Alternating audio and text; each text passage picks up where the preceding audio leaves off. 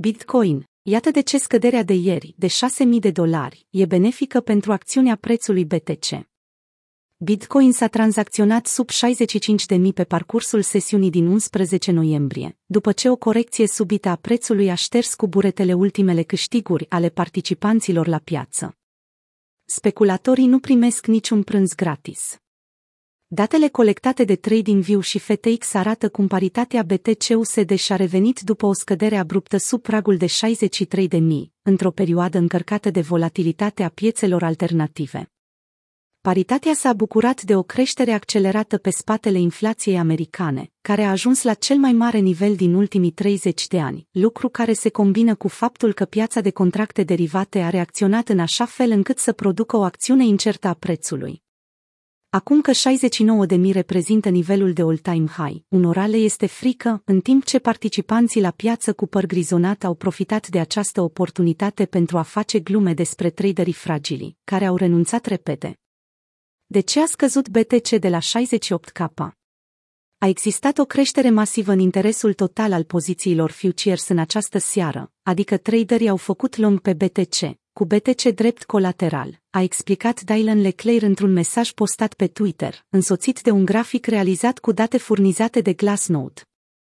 Niciun prânz nu este gratis, acești traderi se află în procesul de a fi scuturați. William Clemente, un analist popular al sferei cripto Twitter, a indicat faptul că soft fork-ul Taproot, care se apropie de validare, este un motiv clar pentru investitori să fie bullish în continuare, asupra evoluției prețului pe termen scurt. Taproot va aduce o suită de îmbunătățiri protocolului Bitcoin, care nu se pot compara cu nicio modificare de la Segregated Witness până în prezent, din punct de vedere al tehnologiei pe care tranzacțiile vor ajunge să o folosească.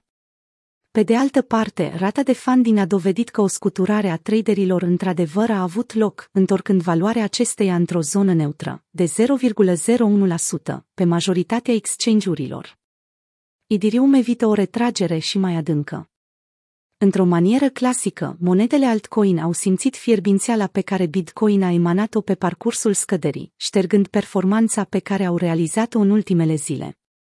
Dintre toate monedele alternative, Idirium a fost cel care s-a resimțit cel mai puțin, înregistrând o creștere de 2% pe parcursul sesiunii curente de tranzacționare și o scădere de doar 150 de dolari de la maximul istoric.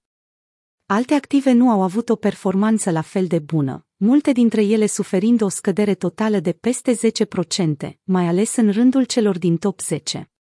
Bitcoin este într-o zonă crucială în acest moment, a concluzionat Michael Van de Pop în ultimul său video, postat pe YouTube. Când o să stabilim noi maxime? În cazul în care BTC depășește zona de la 67K, atunci cred că vom continua cu bull marketul curent și noi maxime vor fi tranzacționate.